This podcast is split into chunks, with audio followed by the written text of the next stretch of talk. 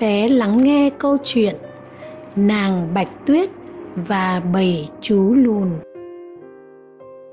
Ngày xưa, tại một vương quốc nọ, có bà hoàng hậu ngồi theo bên cửa sổ.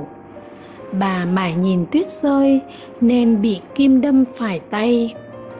Nhìn máu loang trên tuyết trắng, bà ước ước gì ta sinh được một đứa con gái da trắng như tuyết, môi đỏ như máu và tóc đen như gỗ mun khung cửa này.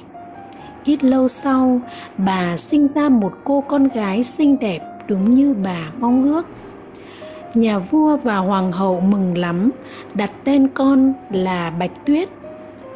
Nhưng hoàng hậu đã bị lâm bệnh nặng rồi qua đời. Một thời gian, nhà vua cưới một người vợ khác. Bà này rất xinh đẹp, nhưng hẹp hòi, ích kỷ bà ta không muốn ai hơn mình. Bà có một chiếc gương thần, thỉnh thoảng bà ngồi trước gương và hỏi, gương kia ngự ở trên tường, nước ta ai đẹp được giường như ta? Lần nào gương thần cũng trả lời tông hoàng hậu, người đẹp nhất nước à thời gian trôi đi, bạch tuyết càng lớn càng xinh đẹp điều đó làm bà ta ăn không ngon, ngủ không yên. Một hôm, hoàng hậu lại hỏi gương thần, gương kia ngự ở trên tường, nước ta ai đẹp được giường như ta? Lần này gương thần đáp, xưa kia bà đẹp nhất trần, ngày nay bạch tuyết muôn phần đẹp hơn. Hoàng hậu ghen tức tái mặt rồi bà ta cho gọi một người thợ săn đến và bảo, người đem bạch tuyết vào rừng và giết nó đi, mang tim gan nó về đây cho ta. Người thợ săn tuân lệnh, đưa bạch tuyết vào rừng. Nhưng khi nhìn thấy cô bé xinh đẹp, thơ ngây, bác thợ săn đã không nỡ giết nên bảo bạch tuyết, công chúa hãy trốn thật xa, hoàng hậu muốn giết nàng đó tôi sẽ giết một con hiêu, đem tim gan nó về dâng lên cho mụ, và nói dối là tim gan của nàng. Hoàng hậu độc ác nghĩ đó là tim gan của bạch tuyết. Bà ta sai đầu bếp, xào lên cho bà ta ăn. Khi biết rõ âm mưu độc ác của hoàng hậu, bạch tuyết vô cùng hoảng sợ. Nàng bỏ chạy một mạch vào rừng. Nàng cắm đầu chạy, quần áo mắc vào gai đá nhọn đâm chảy máu chân nàng trời tối dần, một mình trong rừng sâu, thú dữ chạy xung quanh nhưng không con nào làm hại nàng cả. Bạch tuyết cảm thấy mệt mỏi và sợ hãi, nàng ngất đi. Khi tỉnh dậy thì trời đã sáng, nàng thấy xung quanh có rất nhiều muông thú và nàng vui đùa với chúng. Nàng kể cho chúng nghe những sự việc vừa xảy ra. Các loài muông thú rất yêu quý nàng chúng dẫn bạch tuyết đi tới một căn nhà nhỏ nằm sâu trong rừng. Xung quanh có rất nhiều cây cối và hoa cỏ đẹp. Nàng cảm thấy rất thích thú. Bạch tuyết tới gần một ngôi nhà. Nàng gõ cửa và khẽ gọi. Có ai ở nhà không? Gọi mãi không ai trả lời. Bạch tuyết đẩy cửa bước vào. Nàng thấy các đồ đạc trong nhà đều bé nhỏ và lộn xộn có một chiếc bàn ăn. Trên bàn ăn có bảy chiếc đĩa nhỏ. Mỗi đĩa có những lát bánh, rau và xúc xích. Bên cạnh đĩa là một cốc rượu nho rất hấp dẫn. Đói và mệt, nàng ăn ở mỗi đĩa một ít bánh, rau, xúc xích và uống một ngụm rượu nho. Sau đó, bạch tuyết dọn dẹp gọn gàng mọi thứ, sắp xếp lại đồ đạc rửa bát đũa, lau bàn ghế. Những con thú nhỏ cũng giúp nàng. Xong xuôi, nàng mệt quá, đi vào phòng ngủ. Trong phòng có bảy chiếc giường nhỏ, nhưng không có chiếc nào vừa với nàng. Nàng thử mãi, đến chiếc thứ bảy mới vừa. Nàng nằm xuống và ngủ thiếp đi lúc nào không hay. Ngôi nhà đó là của bảy chú lùn. Sáng sớm họ vào mỏ để khai thác kim cương buổi tối khi trở về, họ rất ngạc nhiên vì đèn trong nhà vẫn sáng. Bước vào nhà, họ càng ngạc nhiên khi thấy nhà cửa sạch sẽ, đồ đạc gọn gàng và có một cô gái xinh đẹp đang ngủ trên giường. Các chú lùn bảo nhau, lạy chúa, cô gái này xinh đẹp quá. Đừng đánh thức cô ấy dậy, hãy để cho cô ấy ngủ. Sáng hôm sau, bạch tuyết tỉnh dậy cô rất ngạc nhiên thấy bảy chú lùn đứng quanh cô. Họ thân mật nói, cô gái ơi, cô đừng sợ. Cô là ai? Tại sao cô lại đến ngủ ở nhà chúng tôi? Bạch tuyết kể cho mọi người nghe toàn bộ sự việc. Mụ dì ghẻ muốn giết cô. Cả bảy chú lùn đều lên tiếng, cô ơi, cô hãy ở lại đây với chúng tôi. Chúng tôi sẽ không để cho mụ hoàng hậu giết cô đâu cô hãy ở lại giúp chúng tôi công việc nội trợ nhé. Bạch tuyết vui vẻ nhận lời. Từ hôm đó, bạch tuyết ở lại cùng các chú lùn.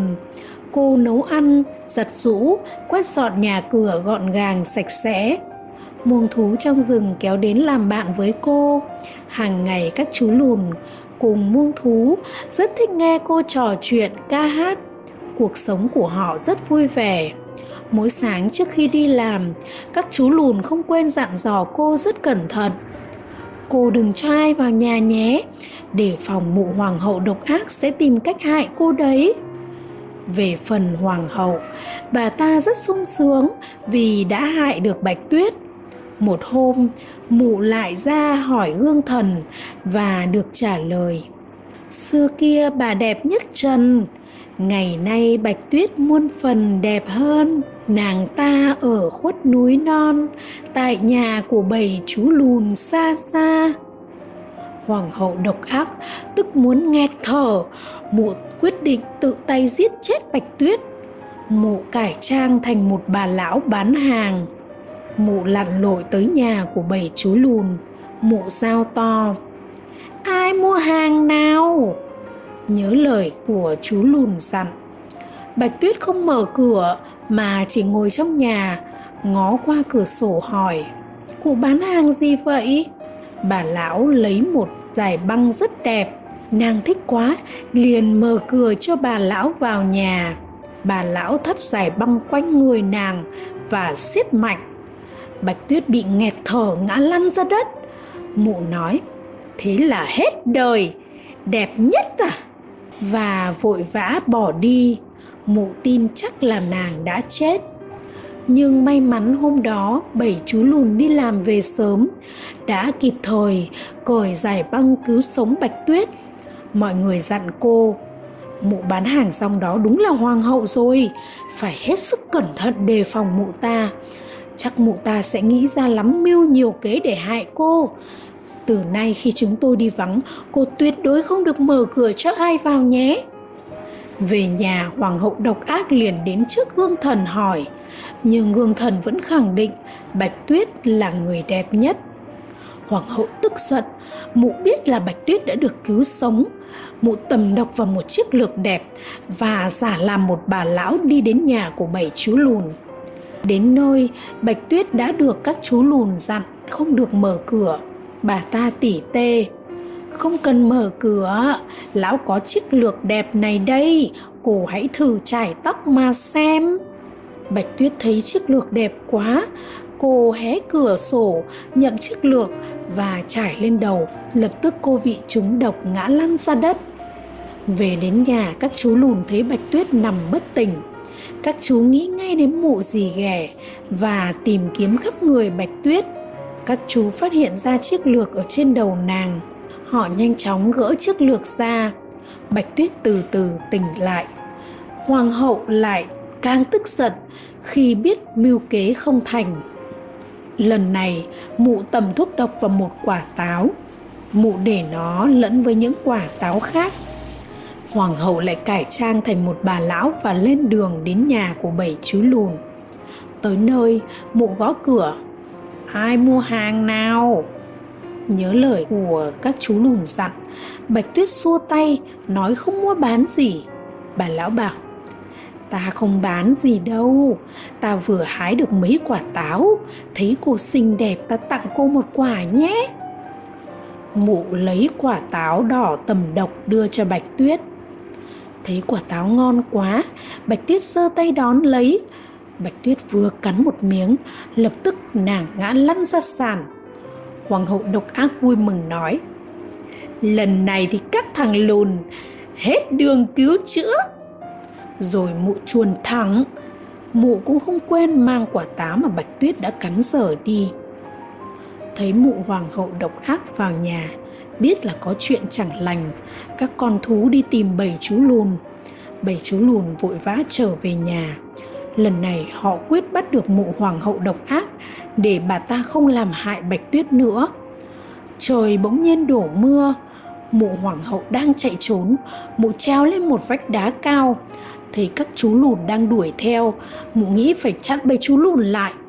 Mụ lấy cành cây, định bầy một hòn đá rơi xuống chỗ các chú, thì bỗng nhiên một tia sét đánh xuống, vỡ đôi bàn đá mà mụ đang đứng.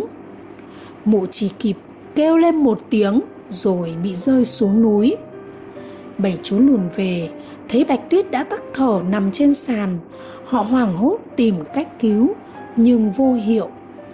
Các chú lùn không biết nàng bị làm sao, vì quả táo độc đã bị hoàng hậu mang đi họ nghĩ rằng nàng đã chết. Họ đau đớn khóc thương nàng.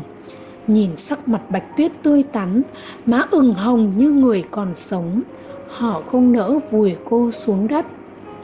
Bảy chú lùn làm cho bạch tuyết một chiếc quan tài bằng thủy tinh, rồi để bạch tuyết nằm trong đó. Nàng vẫn đẹp vô cùng, trông nàng như một nàng tiên đang ngủ. Một hoàng tử nước láng giềng tình cờ đi qua chỗ bảy chú lùn chàng rất kinh ngạc khi thấy một cô gái xinh đẹp nằm trong lồng kính.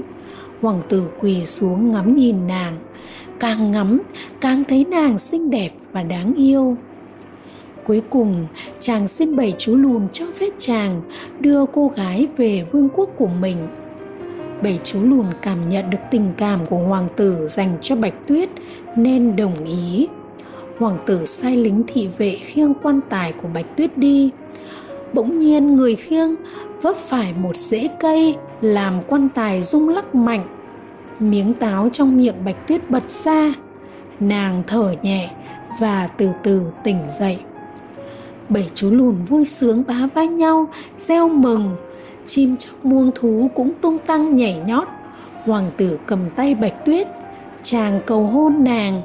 Bạch tuyết vui mừng đồng ý nàng tạm biệt các chú lùn cùng hoàng tử, trở về cung điện, ra mắt vua cha và hoàng hậu.